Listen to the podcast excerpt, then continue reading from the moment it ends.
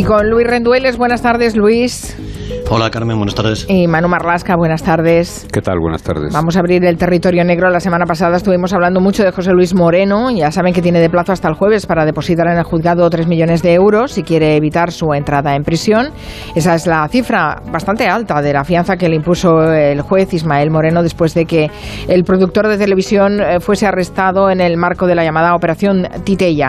Vamos a hablar en el territorio negro de, de esa operación, de la implicación en ella de José Luis Moreno y de todos los detalles, si os parece. Vamos a empezar escuchando una actuación de José Luis Moreno en los años 80 que vista ahora parece premonitoria. Pues nos ha enterado que está abierta la veda de corruptos chorizos, cabestros y empresarios como usted. ¿eh? No exagere, le están investigando a un par de personas o tres, pero vamos, tampoco para ponerse así. Yo no tengo nada que ver con esa gente. Ah, no, ¿eh? Ah, no, ¿eh? De momento. Además, en este país hay muchísimas personas. Lo que está pasando es una gota en el océano. ¿Eh? Y además no lo van a conseguir. Algunos no, pero otros todavía está usted suelto. Oiga, ¿qué está usted queriendo insinuar? No, no se preocupe, Moreno, no se preocupe. No se preocupe que yo no le voy a delatar jamás. Son Moreno y uno de sus personajes más populares, el cuervo Rockefeller. Supongo que el artista no pensaba hace más de 30 años que un día se vería acusado de, bueno, de exactamente qué delitos, Manu y Luis. Pues de momento, pertenece a organización criminal, falsedad documental, estafa, blanqueo de capitales y fraude fiscal, pero ya advierte el juez que la cosa podría crecer todavía con más delitos, ¿no? Estos son los delitos que le imputa el titular del Juzgado Central de Instrucción número 2 de la Audiencia Nacional, Ismael Moreno a José Luis Moreno y al resto de los implicados en, en, esa trama desmantelada por la Policía y la Guardia Civil en la Operación Titella. Una investigación que no es de ahora, ni mucho menos, ni de los últimos meses. Una investigación que se remonta al año 2017, cuando dos entidades bancarias en ese año denunciaron extrañas prácticas. O sea que esto todo empieza hace eh, cuatro años, por lo que decís. ¿Y cuáles son estas dos entidades que empiezan a denunciar esto? Fueron ING y Abanca, que denunciaron por separado que sufrían la misma práctica extraña, ¿no? Varias sociedades mercantiles que les pedían créditos y luego no los devolvían. El dinero circulaba a toda velocidad de una empresa a otra mediante facturas falsas de servicios inventados, nunca prestados, y el rastro del dinero que esos bancos dejaban acababa por perderse, de manera que era imposible que ellos recuperaran el dinero. A Banca denunció en Barcelona a la Guardia Civil y ING lo hizo a la policía en Madrid y por esa razón participan los dos cuerpos, Policía y Guardia Civil, en la investigación. Pero en esos inicios de la investigación, estamos hablando de hace cuatro años, no había aparecido la figura de José Luis Moreno. No, fue un poquito más adelante, cuando la Policía y la Guardia Civil empiezan, digamos, a, a tratar de seguir a la trazabilidad de ese dinero, y fue la aparición de Moreno la que dio nombre, lógicamente, a la Operación Titella, que en catalán quiere decir marioneta. José Luis Moreno lideraba, junto a Antonio Aguilera y Antonio Salazar, esa red desmantelada en esta Operación Titella, los dos cómplices de Moreno, Aguilar y Salazar, eran tipos muy, muy buenos conocedores de la operativa bancaria. Y Moreno, y vamos a reproducir aquí textualmente las palabras del juez, como persona pública muy reconocida, prestaría su nombre como tarjeta de visita para que tuvieran mucho más fácil conseguir financiación en entidades bancarias. Y además sería el encargado de presentar proyectos cinematográficos o televisivos para los que se requería financiación. El juez sostiene, el juez Ismael Moreno sostiene en uno de sus autos que era además el principal receptor del dinero obtenido de forma fraudulenta por sus dos compinches, es decir, que era el que se llevaba la mayor tajada de todo el dinero defraudado era el gancho de las estafas, ¿no? Eso no sé si es argot o es sí, sí. el gancho. Eh, iba a los bancos, como todo el mundo lo conocía y sabía que él era el de los muñecos, decía, pues tengo grandes proyectos, pero claro, evidentemente necesito pasta. Sí, y finalmente esos proyectos eh, acabaron en humo. ¿eh? Todo era humo en esta trama. El dinero que recibía este grupo, eh, procedente de los bancos, pasaba y acababa en otras sociedades que no tenían actividad real y cuyo, cuyo único fin era despistar, mover el dinero de una cuenta a otra, ¿no? hasta hacerlo esfumarse. Para probar todo esto, la policía y la Guardia Civil han tenido que analizar más de 700 empresas que este grupo de personas habían creado. Uh, vaya, vaya, vaya lío. Pero además de estos delitos económicos de los que habláis, hemos oído también estos días que el grupo se dedicaría también al narcotráfico o al menos al blanqueo de dinero procedente del narcotráfico. ¿Eso es verdad? Sí, así lo dice el juez Ismael Moreno. Hay una rama de toda esta operación que no tiene que ver directamente, esto hay que dejarlo bien claro, no tiene que ver directamente con José Luis Moreno, aunque sí con uno de sus socios, con Antonio Aguilera, y que efectivamente según todas las investigaciones de la policía y de la Guardia Civil, esa rama se dedica al blanqueo de dinero para organizaciones criminales, para organizaciones dedicadas al narcotráfico. Uno de esos grupos de narcos utilizaba las empresas de Aguilera para meter en el circuito legal, digamos, para introducir grandes cantidades de dinero metálico. El juez calcula que en torno que llegaban remesas de en torno, atención, al millón de euros cada 15 o 20 días. El dinero era ingresado en, en entidades bancarias donde la banda contaba con algunos cómplices y se hacía pasar ese dinero, ese ingreso, eh, como el pago de servicios también inexistentes. Un millón de euros cada dos semanas, eso es muchísimo dinero. Es muchísimo dinero. ¿Está, ¿Está demostrada esta cifra por las investigaciones? Por alguna prueba concreta, además, el 14 de enero de este año la policía encontró en un coche caleteado, es decir, un coche preparado para, para llevar oculto dinero, un millón trescientos mil euros en billetes de, distinto, de distintas cifras que una mula, un correo de la organización transportaba desde Holanda hacia España y que presuntamente procedía de esa venta de drogas. Un poco antes, en noviembre, a finales de noviembre, esa misma mula, una mujer, llevó hasta Barcelona una maleta con una gran cantidad de dinero que no pudo ser entonces interceptada por los investigadores.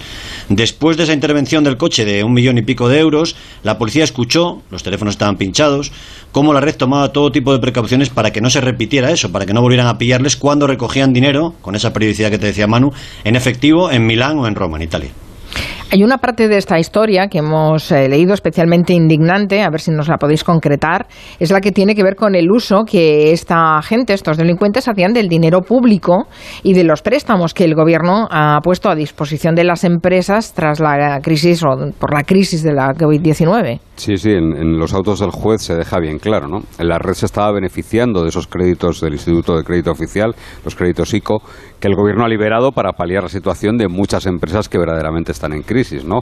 En los dos meses más o menos que los teléfonos de la trama han estado intervenidos, se escucha perfectamente a los investigados decir que los bancos están deseando dar esos créditos y que son muy fáciles de conseguir, es decir, que es dinero de, de muy fácil acceso, ¿no? Además, eh, no son no contentos con eso, los detenidos en la operación Titella empleaban lo que se llama la línea COMEX, la línea comercio exterior, para desviar los fondos obtenidos ilegalmente hasta países extranjeros. De hecho, la trama ha enviado dinero a paraísos fiscales como las Islas Maldivas y a otros países como la República Checa, donde va a parar mucho dinero y que curiosamente es el país de origen de la pareja y testaferro de José Luis Moreno.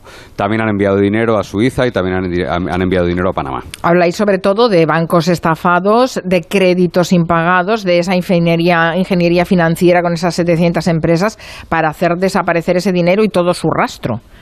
Eso es, sociedades que cambian constantemente de administradores, que son realmente testaferros, no tienen responsabilidad en esas sociedades, cargos, personas con cargos en decenas de esas empresas, compra y venta de inmuebles, de coches caros de alta gama, que acaban siendo para los líderes de esta trama, facturas y pagares falsos para justificar ese trasiego constante de dinero, decenas de empresas que comparten el mismo domicilio social pero que no tienen actividad real, en fin, como apuntábamos antes, la organización tenía además, y esto es importante, la ayuda de algunos empleados de bancos. Varios de ellos han sido detenidos. Y también tenían la ayuda de un notario que daba fe y daba legitimidad a esas operaciones fraudulentas, ¿no? Todos ellos obviamente cobraban dinero de esta red por esos servicios. Y aparte de estas estafas a bancos, ¿hay particulares perjudicados por eh, esta organización? Bueno, hay básicamente un particular perjudicado por esta organización. Es un multimillonario, miembro de una de las familias más ricas de Argentina. se llama Alejandro Roemers, tiene algo más de 60 años y era, eh, supuestamente era, digo, amigo de José Luis Moreno, un amigo al que según los cálculos iniciales de la policía, digo cálculos iniciales, ¿eh? el productor de televisión Moreno ha estafado, ha hecho un agujero cercano a los 30 millones de euros.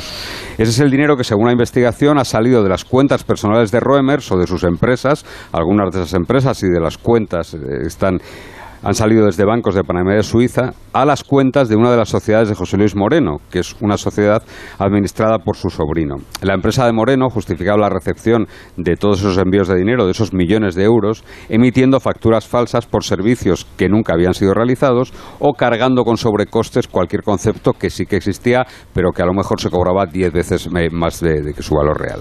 Vaya, pues para ser amigos le ha levantado 30 millones de euros, eso es una amistad peligrosa. Eh, ¿Quién es este Alejandro Ruemers como para que le hagan un roto de estas características y prácticamente no pues se entere? Un, magnate argentino, Alejandro Roemers, de 63 años, es el heredero de los mayores laboratorios, de los dueños de los mayores laboratorios farmacéuticos de Argentina, que los fundó su abuelo.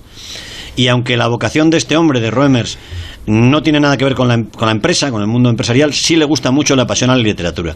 Este hombre ha escrito varios libros de poemas, preside algunas fundaciones relacionadas con la poesía y en Argentina, y, conoció a José Luis Moreno a través de Luis María Ansón, el que fue director de, de, ABC y de La Razón, que le dijo al empresario argentino que el productor español era un hombre, Moreno era un hombre con muchas influencias y que podría ayudarle a ganar incluso el premio Nobel de Literatura.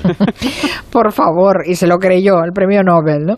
¿Y en qué momento Moreno empieza a sacarle dinero este millonario argentino? Que por cierto tiene, tiene, tiene el don de la credibilidad este hombre Moreno, le compras cualquier cosa, hasta esto, hasta esta barbaridad. Bueno, sí, sí, ahora irás viendo todo lo que le compraron. Eh, Moreno, recordemos, había comenzado a tener problemas con su operativa delictiva inicial, es decir, las estafas de los bancos. Eh, cuando los bancos comienzan a denunciar en el año 2017, el productor empieza a volcar sus esfuerzos en estafar a inversores privados y ve un filón, y adivina un filón, y ciertamente acierta con Roemers, ¿no? Vuelca todos los esfuerzos en eso, en sacarle dinero a Roemers. Como todos los grandes estafadores, y aquí en estos 13 años lo hemos contado muchas veces, eh, Moreno eh, da con una grieta, da con lo que hoy se llama ingeniería social, da con la debilidad del argentino, que no es otra que la figura de San Francisco de Asís. Se entera de que Roemers es un loco, un apasionado de la vida de obra de San Francisco de Asís. O sea que San Francisco de Asís lleva a Roemers a unirse a Moreno.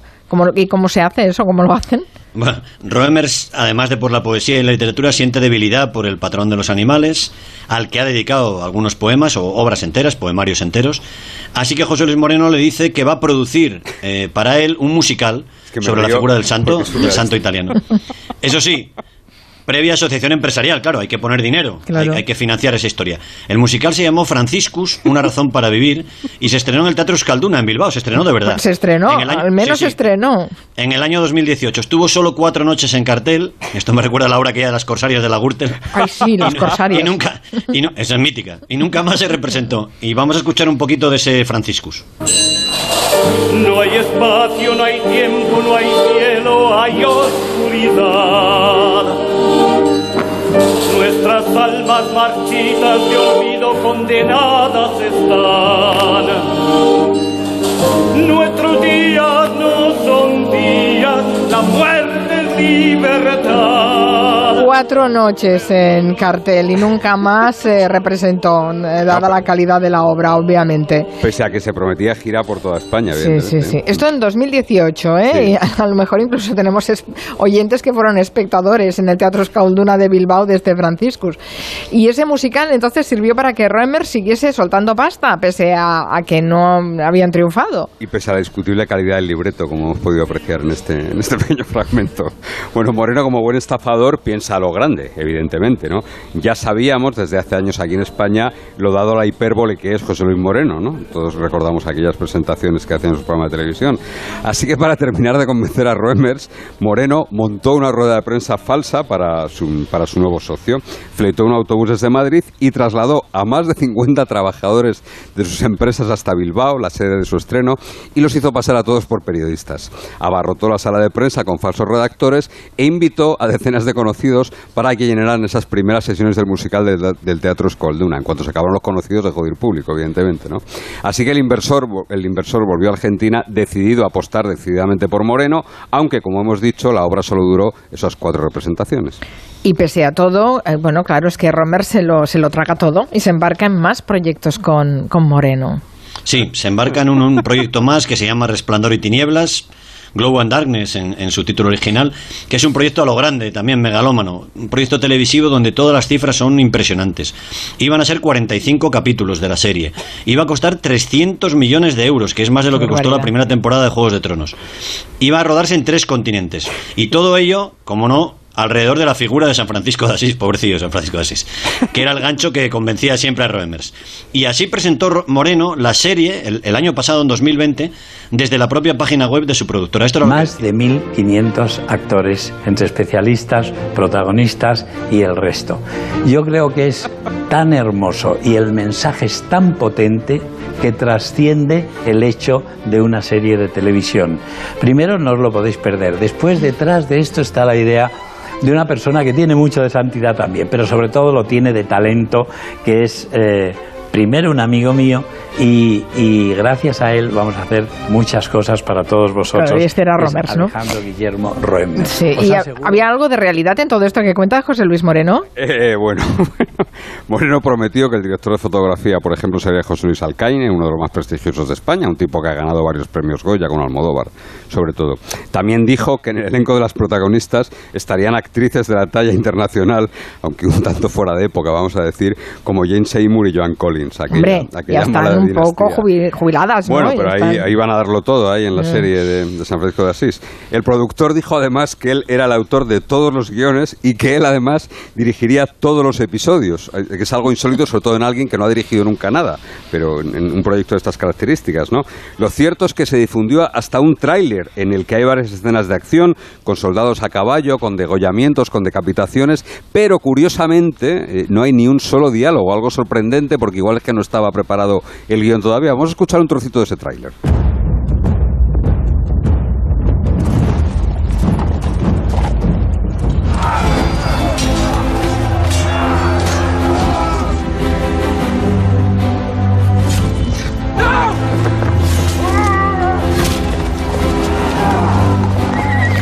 Sí. Bueno, es el tráiler, es evidente que no hay guion. ¿Hay algo más rodado, algún capítulo? Parece que algo tiene que haber, a partir de algunos testimonios que está recabando la policía en la investigación, pero lo cierto es que la policía piensa que la inmensa mayoría de este proyecto también es humo. Los agentes creen que Moreno contó con un plato falso, no solo aquel de los periodistas de Bilbao, sino otro, para atraer inversores y un dossier, repartía un dossier, en el que decía que este proyecto de serie eh, lo apoyaban personas como David Beckham y su mujer, Victoria Beckham, que probablemente no tengan ni idea de quién es José Luis Moreno, no lo sé. Mientras tanto, José Luis Moreno seguía pidiéndole a Roemers, a ese, a ese financiero, ese santo, decía Moreno, argentino, que según llegó la policía llegó a pagar 30 millones de euros que las empresas de Moreno iban justificando pues con gastos de rodaje, con sobrecostes, con facturas falsas. Y ese dinero servía durante este tiempo para mantener el altísimo nivel de vida que lleva José Luis Moreno. ¿Y hay algún momento en el que Roemer se empieza a sospechar y rompe la alianza con Moreno? Bueno, al parecer la relación empezó a torcerse el pasado mes de diciembre, o sea, hace relativamente poco. Según revelaron nuestros compañeros del Confidencial, eh, Moreno se comprometió a entregar en esa fecha los diez primeros capítulos de Resplandor y Tinieblas. Después dijo que, bueno, que igual solo tenía listos tres, luego que igual nada más que uno le podía entregar, y finalmente llegó diciembre y no entregó ni un solo episodio. En ese momento, el argentino, el millonario argentino, que es santo, pero bueno, empezó a sospechar y estableció un control un poco más estricto de su dinero, ¿no? La serie tenía que haberse estrenado el mes de marzo, hace ya tres meses, pero en estos momentos lo cierto es que no hay ni un solo minuto listo para su emisión y tampoco se ha firmado ningún acuerdo con ninguna cadena o plataforma para la venta de esta megalómana serie. Mira, tal cual nos lo dice en Twitter Alejandra, os lo leo. Ojo, mi ex marido conoció a Roemers y es una excelente persona. Maldito ladrón Moreno. Esto es lo que nos dicen. Y ahora tiene Moreno un par de días para juntar 3 millones de euros para librarse de la cárcel. ¿Creéis que podrá pagarlos? No lo sabemos. eh, Moreno tiene recursos de sobra, pero el dinero tiene que ser depositado en metálico, o si no, con un aval. Y con origen Y no lícito. pare- Claro, no parece que los bancos se vayan a fiar mucho de Moreno esta vez, no lo sabemos. La casa, esa casa ese casoplón que está saliendo estos días en imágenes en, en Boadilla, en Madrid, está valorada en 4 millones de euros, pero está embargada porque él tiene una deuda, sus empresas tienen deudas con Hacienda.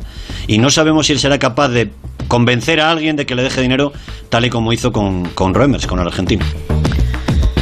Pues eh, ya ven, todo esto es lo que ha dado de sí la investigación y seguiremos hablando de este caso porque es tremendo. Una noticia de última hora. No sé si vais a seguir el fútbol esta noche. Sí, hombre, claro, por claro. ¿no? Bueno, pues que sepáis que la UEFA aprueba la petición de la Federación Italiana de Fútbol y las canciones de Rafaela Carrà se van a escuchar en el calentamiento del Italia-España. Bueno, mejor que las de José Luis Moreno, sí. si, hay que, si hay que- si hay que- si hay que elegir.